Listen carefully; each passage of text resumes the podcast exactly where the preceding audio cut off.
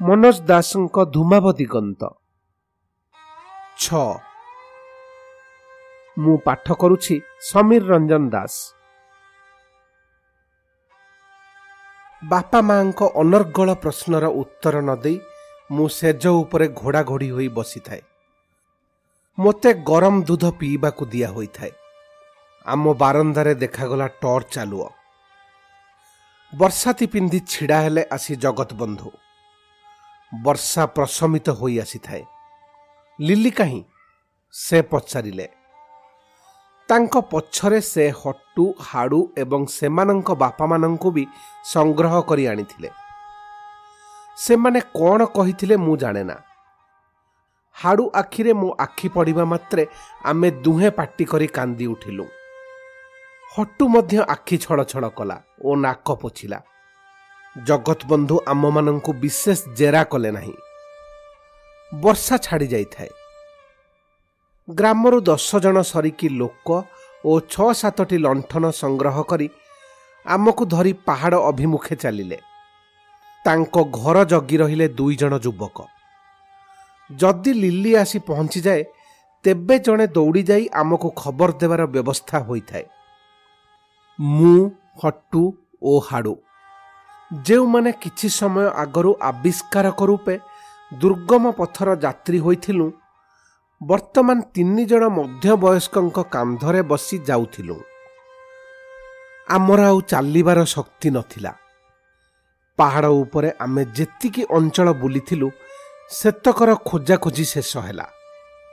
ଜଗତବନ୍ଧୁ ଉଚ୍ଚ କଣ୍ଠରେ ତିନି ଚାରିଥର ଲିଲିର ନାମ ଧରି ଡାକିଲେ। ତାଙ୍କ କଣ୍ଠସ୍ୱର ଅଧିକରୁ ଅଧିକ ବ୍ୟାକୁଳ ହୋଇ ଶେଷକୁ ଭାଙ୍ଗି ପଡ଼ିଲା। ତାପରର ନିରବତା ହେଲା ବଡ଼ ଭୟାବହ। କେବଳ ଗଛଲତାରୁ ସଞ୍ଚିତ ପାଣି ଟପ୍ ଟପ୍ ପଡ଼ିବାର ଶବ୍ଦ ଶୁଭୁଥାଏ ଏବଂ ଦୂରରେ ଗଧିଆ ଜାତୀୟ କୌଣସି ଜୀବ ବିକଟ ଆର୍ତ୍ତରାବ ଛାଡ଼ୁଥାଏ। ତୀଖ ରାସ୍ତା ଦେଇ ଧୀରେ ଧୀରେ ସଭିଏଁ ଅବତରଣ କଲେ। ଆମେ ତିନି ଜଣ ମଧ୍ୟ ଏଥର କାନ୍ଧରୁ ଓହ୍ଲାଇ ଚାଲିଲୁ।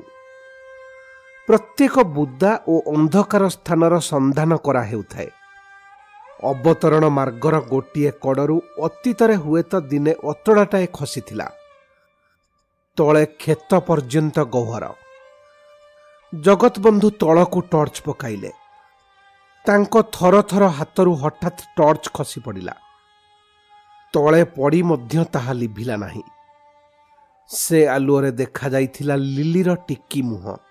ନିଷ୍ପନ୍ଦ ଜଗତବନ୍ଧୁ ସେଇଠି ବସି ପଡ଼ିଲେ ଅନ୍ୟମାନେ ଯାଇ ତଳେ ପହଞ୍ଚିବା ପରେ ତାଙ୍କୁ ଆଉ କେତେକ ଧରି ଧରି ନେଇଗଲେ। ସେ ଯାଇ ନାତୁଣୀକୁ ପରୀକ୍ଷା କଲେ। ତାଙ୍କ ଡାକ୍ତରୀ ଜୀବନର ବୋଧହୁଏ ଶେଷ ପରୀକ୍ଷା। ତାପରେ ବି ମୃଦୁ ବର୍ଷା ହୋଇଥିଲା।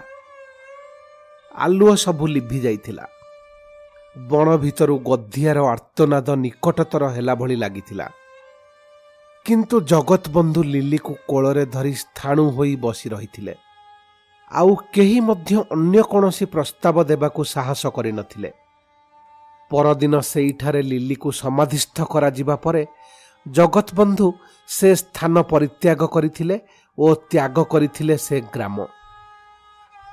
ପଚାଶ ବର୍ଷ ତଳେ ବି ଏକଦା ସେ ଆମ ଗ୍ରାମ ତ୍ୟାଗ କରିଥିଲେ ବୋଲି ଆମେ ଜାଣିଥିଲୁ କିନ୍ତୁ ସେଦିନ ମନରେ ଥିଲା ବିଦ୍ରୋହର ପ୍ରେରଣା ଏକ ବେପରୁଆ ସଂସ୍କାର ବିଧ୍ୱଂସୀ ଜୀବନଯାପନର ସ୍ୱପ୍ନ ଆଜିର ବିଦାୟ ଥିଲା କେଡ଼େ ମର୍ମାନ୍ତିକ ଭାବେ ଭିନ୍ନ ଦୂରରେ ଛିଡ଼ା ହୋଇ ଆମେ ଜଗତବନ୍ଧୁଙ୍କୁ ଶଗଡ଼ ଚଢ଼ିବାର ଦେଖିଥିଲୁ